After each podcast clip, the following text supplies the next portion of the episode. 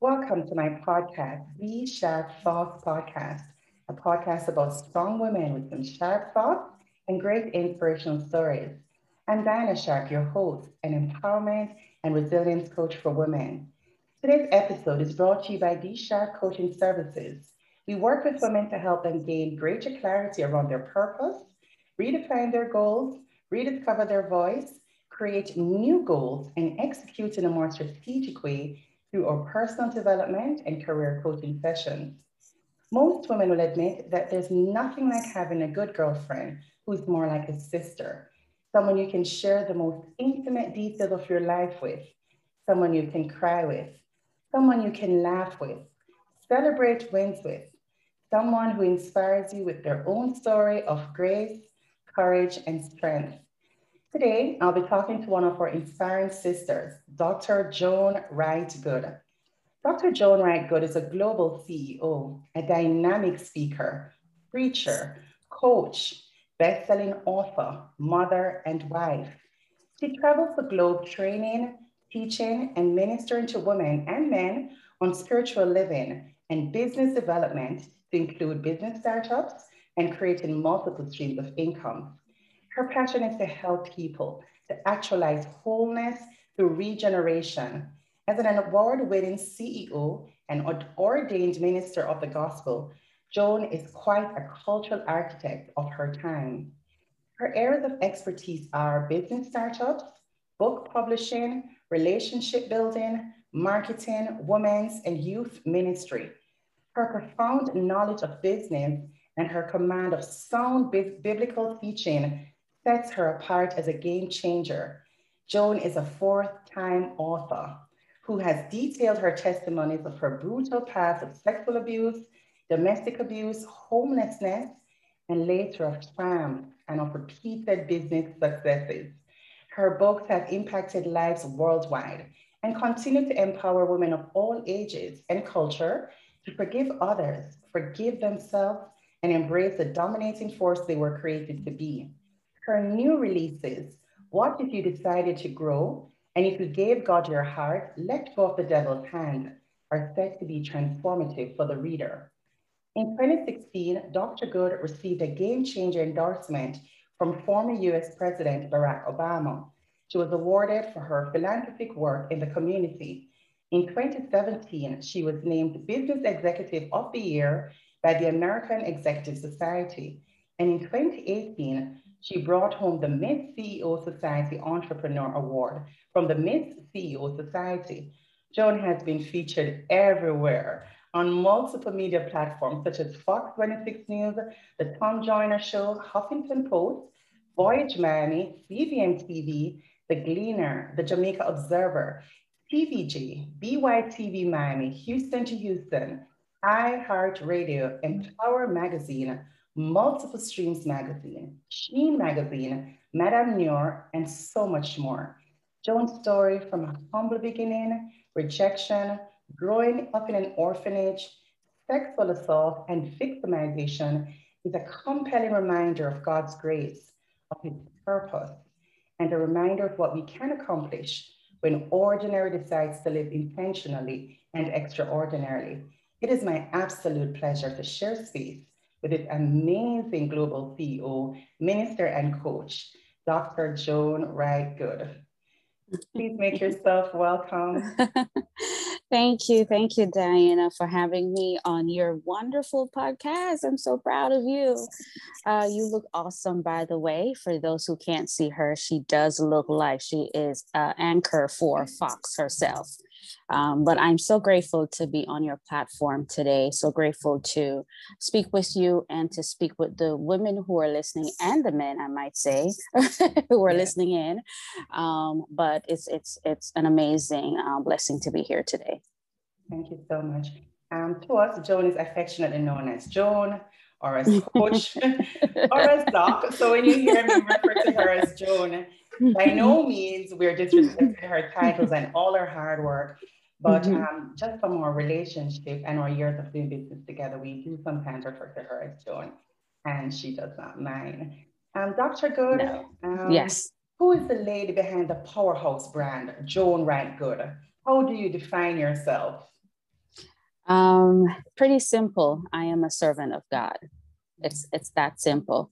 Um, everything that I do, I do from the backdrop, from the background, from the whole blueprint of understanding that I was just like Christ was created for a purpose. Uh, and his purpose was to come to die for us. My purpose is to live for Christ, to sacrifice myself for the good of those who he has called me to minister to and to work with. So, pretty much everything that I do, I ask myself, and it's very cliche, but I ask myself, what would Jesus do? You know what I mean? Um, I ask myself, will this glorify him? I ask myself, will this help to build his kingdom? Will this help to build another human being? Will this direct them to the path that they're supposed to go in? And so, because of that, I'm very careful and very intentional on who I relate to, on what I touch, because as um, kingdom entrepreneurs and founders and CEOs and coaches, everything that we touch grows, should grow. Yeah. And so if I touch something and it's not growing, then I ask myself, should I have? So the, the, that's that that's it. The girl behind everything that I do is a servant of God. That's powerful. That's mm-hmm. simple, powerful. And I absolutely yeah. love that. She's a servant, she's a servant leader, and her mm-hmm. purpose is in Christ. I love that. What are your mm-hmm. passions? What are some of the things you really, really like? Um, and that's as an extension of that. What are some of your uniquely you traits? The traits that make you Joan. When we look at it, we say, yes, that's a Joan signature. Uh, okay, so some of the things, okay, so if you talk to different people in my family, you may get different um, answers for this. I do know that my husband called me silly at times. You always say, if people know how silly you are. So a lot of people think that I'm a comedian, but I naturally um, bring light to any place that I step into. So I'm very lighthearted. You know, I like a good fun time, clean fun. Um, I like to read. Uh, I don't watch TV, but if I do, I like to. I watch the news, and um, my guilty pleasure is, um, oh, what you gonna call it?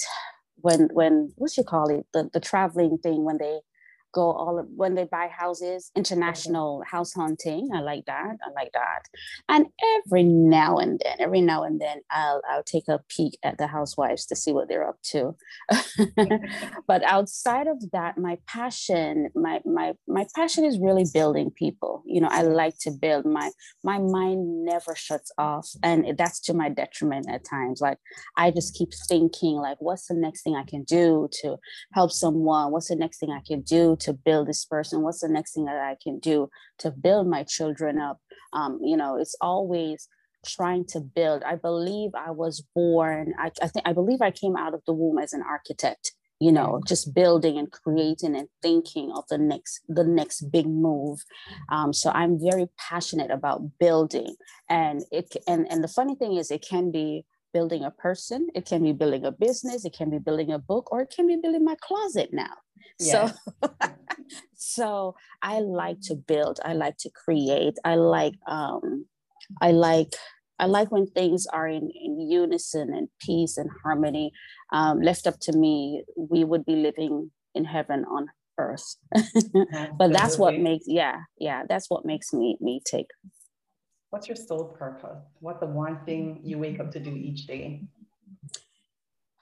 the one thing I wake up to do each day is to live intentionally. Yeah.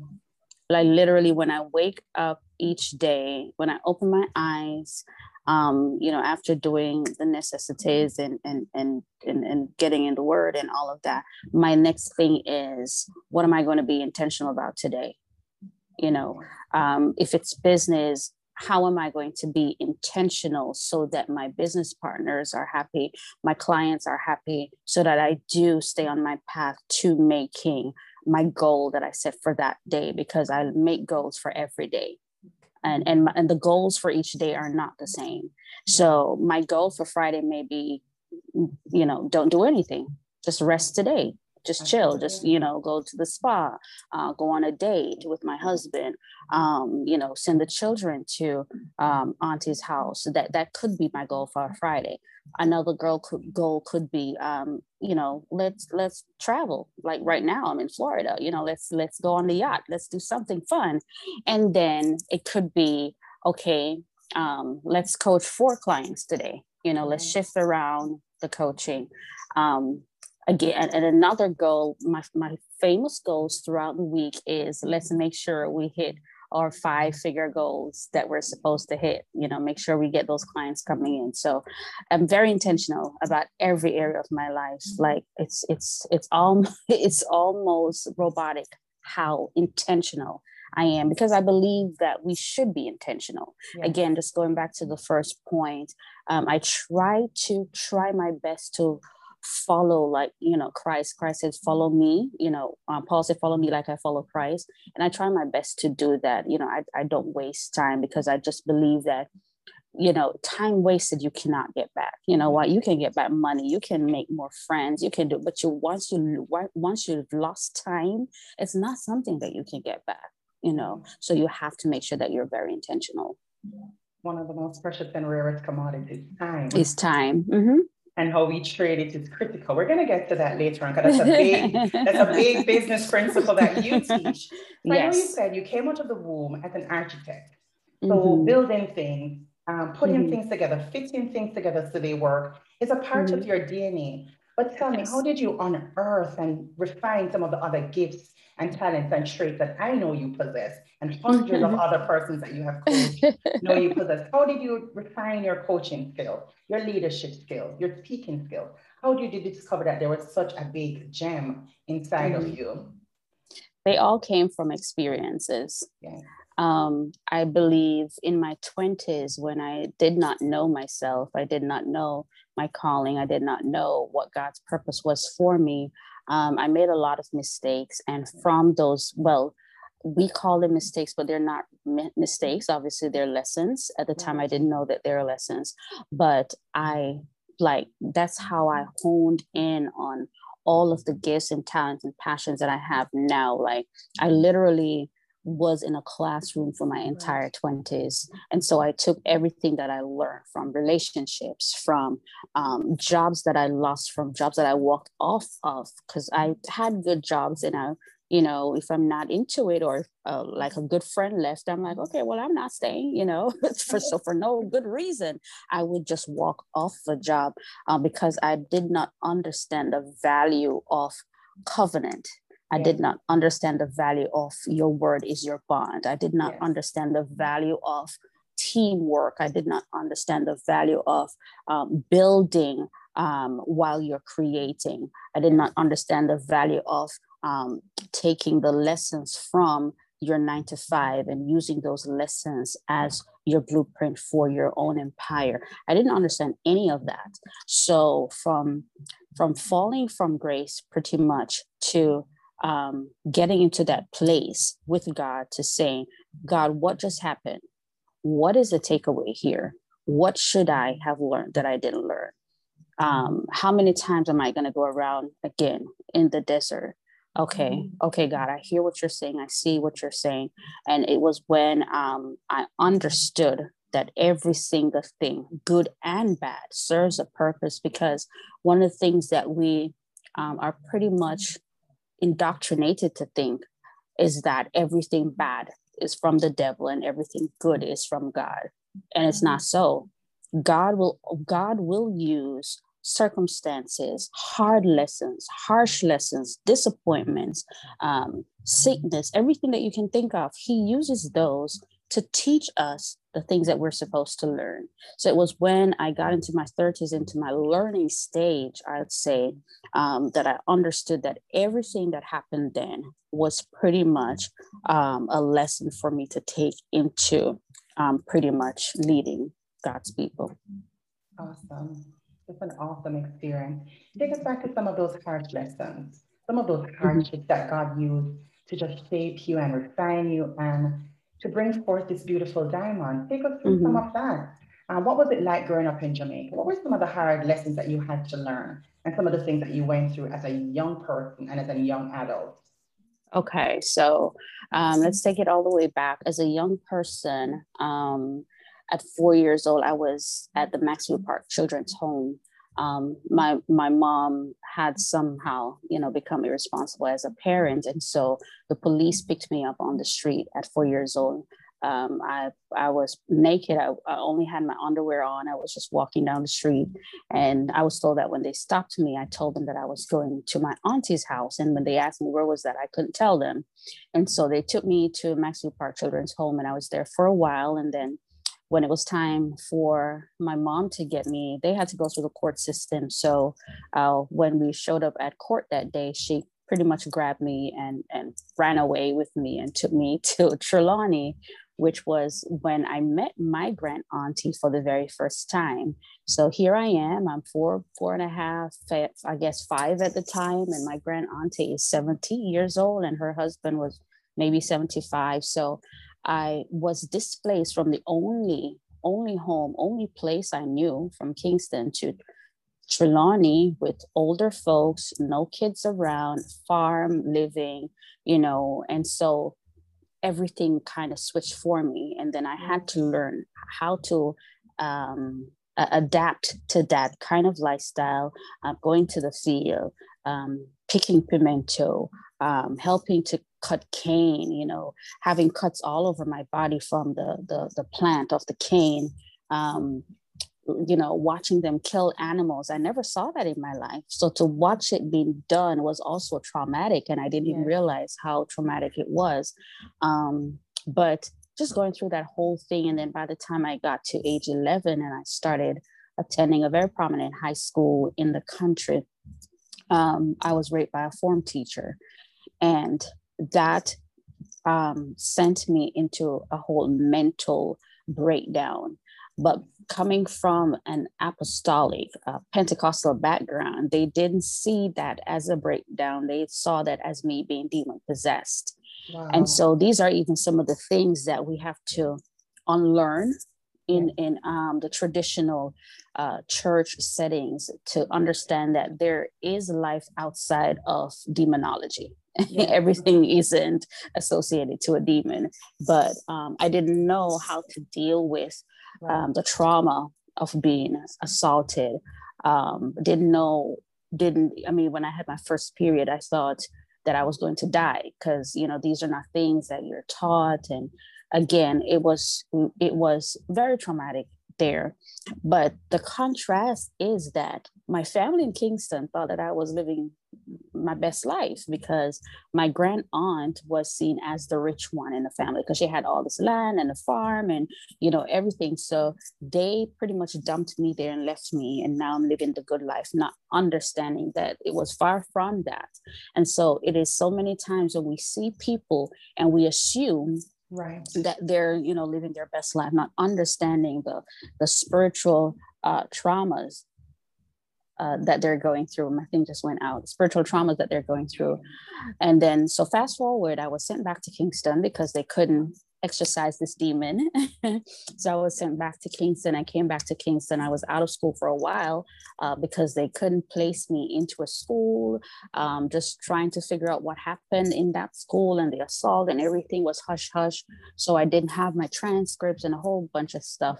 But um, as God would have it, um, I ended up doing a, a entrance test at Wolmer's and I was accepted because I was very bright, you know. I didn't start grade school until I was like, I think maybe seven or or eight. And I caught on like real quick. So that's why, you know, I I told I told you earlier, I came out of the womb ready to create because I, I caught on really quick. And when I started attending Wolmer's, I was already like a year behind. And so they when they when they put me in, I think it was second form. I actually should have been in uh, in um, third form, I believe. Um, so I was always a year older than my classmates, and uh, started attending Wolmer's. And um, you know, like my little crew, we were seen as the the the girls. We, we didn't fit in because we were from downtown. We were from the inner city, from ghetto, as people call it, and everybody was pretty much prep people. I mean, I remember when Swatch, you remember when Swatch used to be worn? I was yes. like, what is Swatch? You know, everybody had Swatch and JanSport bags and stuff like that. I was creating, like I created, I made my own school bag. Um, you know, I went downtown and shop and bought things and put them together and made little unique things. But um, my time at Wolmer's was was pretty I, would say it was it was a good time. I made a lot of friends, but I still felt like an outcast because I didn't look like them. I didn't feel like them. I didn't relate like them. I didn't have a family like them. I didn't have parents who was picking me up at school. You know, I would have to walk home um, from school to to um, Blake Road. That's like downtown. Um, but I I I would say it was still a good time and then um, not dealing with traumas because you know traumas you have to deal with them you can't yeah. bury them and sometimes we bury them you know as females and for those of you who are listening if you are if you have faced any trauma and you're in the church i'm not saying god doesn't heal i'm not saying he's not a, a, a, a you know a god who gives instant breakthroughs. I would not say that. I'm an ordained minister and forget the title. I've lived my experience, so I know I can speak. But I'm saying to you, if you need to seek Christian counseling or, or therapy, please do it. Yeah. Please do it. The devil is intelligent.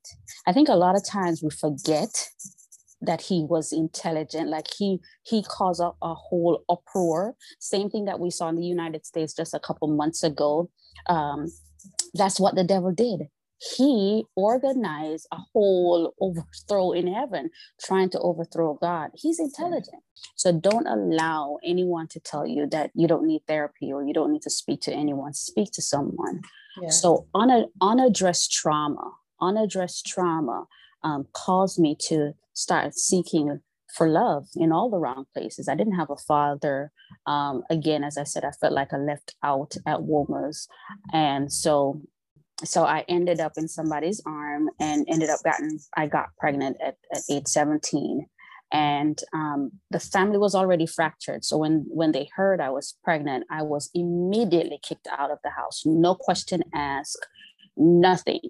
You can't stay here. Where am I going to go? I don't care. You can't stay here. You got to go. And so I was kicked out and I lived on the street for the first three or first three, I guess, three or three to five months of my pregnancy before the father of my child's family invited me to come live with them. So when I tell you that I've learned from my experiences, and you would think that that would have been enough, but then after that, you know, going through that experience and having the child and not having a connection with her father, because really and truly, it wasn't like a relationship. I was just right. looking for love in all the wrong places. And again, just feeling out of place because now I'm in August Town. I don't know people. Town looks weird. It looks like it's behind behind God's back, you know, all this violence and stuff. And it was just a lot. And um, her father used to cheat a whole lot. Like he was one of those flashy girls, they called him girls man. Yes. so he was one of those guys. And, you know, we would fight every day. And one of the things that um, a lot of people don't know, people close to the situation, I remember one day we got in a fight and I stabbed him Wow. And yes, so I was almost arrested, um, but he didn't report it because he was the instigator. But I was defending myself, and you know, I just grabbed the closest thing. And um, when that happened, I got a wake up call. I'm like, I have to leave. I have to get out of this. Yeah. yeah, yeah. So I left. But the thing is, again, unaddressed trauma. So I was finding myself all the time in abusive relationships, one after the other, after the other, after the other. Um, so I left him and then I was in another relationship. The abuse continued. It, it just continued until um, I ended up going back to church because in Trelawny, you know, Pentecostal, I remember that as I mentioned that you have to be saved, you know. So I was baptized at age nine. So I knew Christ, or I would say I knew of him. Um, so when I was going through all of those traumas, I remember a woman coming to me. I was working at the University of the West Indies then, and um, I was very miserable and very nasty. I was in customer service. I shouldn't have been, but again, learning lesson. And I was being very nasty to her. And she said to me, she said, What's going on with you? And I, you know, I was rolling my neck, like, you know, what do you mean? There's nothing going on with me. What's going on with you? and she yeah. said, There is something deeper than what you're showing. And I, you know, I, if you don't mind, I'd, I'd like to, I'd like to talk with you. And so she took me in one of the classrooms and I didn't know this woman from a can of paint, never saw her before because I so I knew all the students because I was working at uh, the, the documentation center at the education department. So it's, it's like the library. So right. the student, you know all the students. So I've never seen her. Her name was Marceline Thorpe. Never forget her name. And um, she listened to me. I didn't know this woman. I was just pouring out. I went all the way back, all the way back. I was pouring out, and she started praying with me. She prayed over me. I was boohoo crying. I was, I was a hot mess. And she prayed with me. And I remember particularly that woman never invited me to her church because you know how we are. We like to minister to people and invite them to our church. Never invited me to her church. She said to me, now, what I want you to do is on Sunday, I want you to find a Bible believing church and go to that church. And if you can, start going to that church every week and allow the Holy Spirit to minister to you. And I was like, okay. And I ended up at Church on the Rock because it was the closest church to my house at the time. And ever since then, my life just shifted. It just shifted. I started searching more. I started going after God. I started seeking. And, um, you know, being at Church on the Rock again, thought I was delivered. And again, we're talking about lessons learned. Met my my my first husband and I was like, okay, this is gonna be good. I'm delivered, you know, I know what I know now, and ended up again in another abusive relationship. And um, I won't get into that much, right. but all I can say is um through it all, through everything that has happened, like every situation has taught me something every situation. And Diana, I want I want to interject here. It wasn't until I was 40 years old that um, my mom shared with me that uh, let me let me backtrack. I remember going to a church and the, the the pastor prophesied to me and told me that there was a missing link. He told me that God was saying that there's something that I have to revisit that I did not complete and I was, you know, kind of wrapping my mind as trying to figure out what was it. I couldn't figure it out. And when I was 40 years old, my mom shared with me that the man I thought was my father is not my father. Wow. 40 years and I was old. 40 years old. Yeah. 40. and I mean, that thing shook my entire core. But even though it shook my core, I was not mad with her or anything like that. And then I God brought me to the story of Moses and when it was that Moses found his calling. And it was, and then it came back to me what the pastor said. And I was like, this was why I struggled in these relationships. My the identity that I was walking in was not mine. No. It was not mine. And so I was searching for something that I had no identity. I had, you know, when you have a blueprint of something, you have a, a picture you can, you know, you're trying to put. I didn't have that. And so innately, my spirit, my soul was searching for that thing. And so when she told me that, um, again, even though it shook my world, it kind of gave me some closure because here it was i was blaming this other man that i thought was my father. That he was not in my life. He did not support me. I even put it in my first book. But then he had no clue either. Yeah. and so these are some of the things when i when i talk about when i talk about the church sometimes have to move beyond the whole spiritualization of everything. You know you can't you can't get truth from a lie. No you can't I, I couldn't make that man my father if he's not. No. You see what I'm saying? So I'm making him out a demon when he's not. Yeah. There is no, there's no relation, there's no DNA. You know what I mean? And so um I I, I the, that kind of closed a chapter for me. And even though I wanted to know who my father is, was, I mean, I don't know if he's alive. I I I had to, and this was where um, I had to forgive all the people who hurt me. I had to forgive my ex husband, but I even had to forgive my mother yeah. um, because, and this is why I dealt with it how I did. I looked back at her because at the time she was about 17 herself. She was running from a situation and got caught up with an area don And so I kind of looked at her situation through the eyes of God yes. and looked at her situation through my own eyes at 17. And, and I could see her fear, I could see her um, timidity, you know, everything that she felt at that time, I felt. And that allowed me to say, you know what, it is what it is. Um, you know, if I never find out who he is, that's fine. You know, God is my father. And it was when I I, I, say I said those words out of my mouth that I got closure and I got peace with the situation. So those are some of the situations that I mean, that that has kind of shaped me into who I am today. Um, it, that same resilience I take yeah. into business, yeah. I take it into every area of my life. You know, I okay, if you start something and it doesn't work, start something else. You know, Absolutely. go back to God, say, okay, you are my Father, you are my Creator. What am I supposed to do with this information? I I just pretty much just use the same um, um, plaster as, as you know for, for lack of a better term and put it on everything that i do. And i use these traits and these strategies in business and it has helped me a whole lot. And that's the background that i teach from. There is nothing absolutely nothing that is too hard for god. There is mm. absolutely nothing that he has said that you should do that you cannot do. There is absolutely no challenge that is too big that you can overcome. And if you allow yourself to move beyond offense, to move beyond the hurt, to move beyond the shame, you can achieve absolutely anything because guess what? Your business partner is God. So you can't fail. Absolutely. Awesome, mm. awesome testimony. Mm-hmm. I heard some amazing stories of just grace, courage, resilience you made a fundamental point that if we don't deal with our traumas, how mm. they just mm. repeat in cycles, yes. how debilitating and damaging it can be. And until mm-hmm. we deal with our traumas and our hurts and our pains, we can't grow into who we, can. ought to mm-hmm. be. Um, mm-hmm. Just how much you had to forgive others.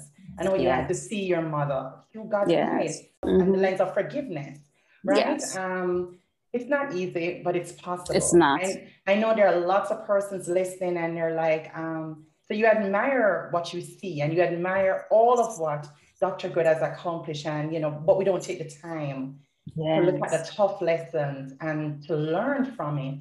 And I think if we all just take a moment and even just to reflect on what she has gone through and what you have gone through, then we really could see life differently. And as she mm-hmm. said, we really could achieve what we ought to achieve. Um, you have said it, but how important was your faith in helping you to survive and thrive in these tough situations? Um, it was very important. My faith, um, literally, I was having this conversation last evening with a girlfriend, and we're talking about the pandemic and how different people have dealt with it differently, and how many people have, you know, kind of dropped off in terms of their faith. And you know, I was saying to her, there are just some things that I don't understand, and I'm not trying to come across as over spiritual or, you know, having arrived. But the Bible tells us that if you love God, you'll keep his commandment. If you love God, your walk is not hard. Yeah. It's, it's, it's, let's use an example. What's your favorite subject, Diana? English. English, right? Do you like math? Yes, but not as much. not as much. All right. So what's your worst subject? Physics. Physics. Okay.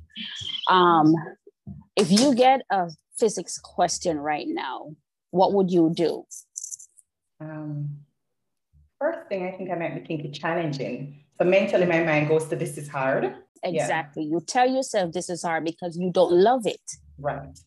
We tell ourselves that walking the straight and narrow is hard because we don't love God.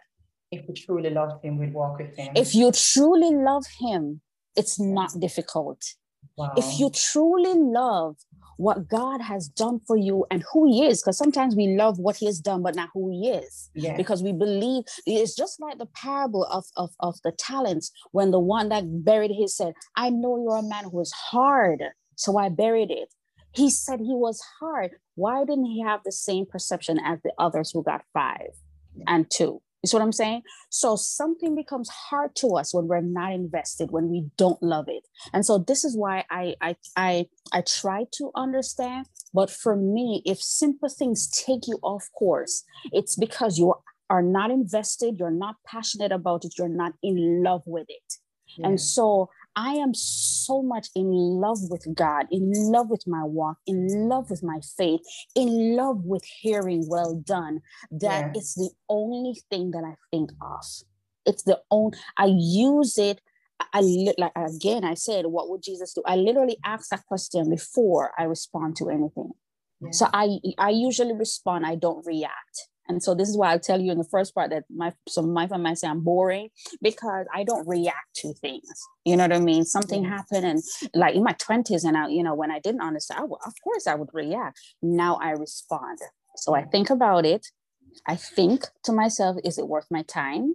is anybody going to learn from this nobody's going to learn from it then i don't you know i'll give a response and a response can can be anything it can be not interested won't respond you know a response can be anything but i really don't react. So my faith is is so important to me diane. Like it's it's it's above everything. It's yeah. above it's above my family. It's above my work. It's above my clients. At the end of the day and i don't want to spook anybody out but i even when i got in my 40s i literally every day at the end of the day would ask myself did i do what i was supposed to do? If i should die in my sleep yeah. would you know would would i be all right? Would i go to heaven? You know i would literally start having those those thoughts. And i was cool with it. I i, I wasn't you know if i was having those thoughts in my 30s lord i would start thinking oh lord mega dead tomorrow you know yeah. kind of thing. But no i i i you know would think what would my welcome in heaven be? You know, what would God say, kind of thing? And I would smile. And, you know, I would even think of what people would say when I'm gone. And I'll be like, wow, you know, I did what I was called to do. So that's how important my faith is. It's extremely important. Um, it's, it's above all. It's really above all. It's your everything. It's your anchor. Yeah. It's your strength. It's what keeps you grounded. And, and really is what identifies you and give you purpose. Yes. All right, yes. we're coming forward to mm-hmm. you've made some but God is doing a different thing in you and He's working through you, and your journey takes you to the USA. What was yes. that transition like, and what were some of the lessons and skills you learned in Jamaica that helped uh-huh. to make the transition smooth? So you're now in um, your, the, your 30s and you're making a life transition, a big one. Yes. Um, but how, how was it for you? Um, it was a little bit rocky at first. Um, I think I would have gotten to the US way ahead of the time that I came here because I was trying when the when the whole idea of the US came up, I was fresh out of my divorce, but the shame and the embarrassment and the talk and everything was still there. And so I did not want to run because I know I specifically God told me to stay and he wanted me to stay so that I would develop uh, a backbone. I would yeah. develop that that um um, walk on water, water faith but stay focused looking at him. So you know i remember and I, I, it was a fight for me because i was like god why do i have to? You know um I, I would ask him why would i have to? Because i would go to places diana and the topic of conversation would be me and then i walked in the place and it got quiet. So i had a lot of situations like those and i you know i would like ask God, why? Why do I need to stay? And, you know, I literally stayed until I got to the place where I could smile if I heard a lie and I didn't have to defend it. Yeah. And that's where he wanted me to be, that I didn't have to defend because truth does not need defense. No. The truth is the truth. Yeah. The thing is, a lie moves faster than the truth. And so by the time the truth catches up, it's almost as if you know you're late but a truth but the truth will always be dependent. The truth does not need defense. That's why jesus didn't defend himself. Yeah. you know when they say who do you say you are? You say you're the king of the he didn't have to defend himself. He's the truth. Yeah. you know what i mean? So truth does not need defending. So i didn't you know i had to get to that point where um, I didn't always feel like I need to defend this and defend that, and that's where he wanted me to to be. And so that when when I met my husband through Alicia um, Christie, Yeah. Um, to this day, she always sees that she's going to start a matchmaking service, but she was the one who connected us. Um, it, it was it was really refreshing you know for me it was doing life all over again and doing it the right way um, everybody know that transitioning is kind you know it's hard because you you've reached this peak in jamaica. I just done law school and had so many plans and then i came to the us and couldn't get no jobs. Um, i would have to do like three more years of law school for the basic things that i already did uh, and I was like, no, I'm not going to do that. I'm not going to do that. So, like, for the first year, I went through that transitional period where I was trying to figure out, you know, what I'm going to do. My husband was a um, job specialist and he couldn't get me a job. Like, it was just so frustrating. And I remember one day I was in my living room. Again, God brought, brought back Moses to me and he said, What do you have in your, your hand? And I'm like, huh. And then he said, What do you have in your head? What do you have in your heart? And I'm like trying to figure out, okay, where where are these thoughts going? And then I said, Oh, okay.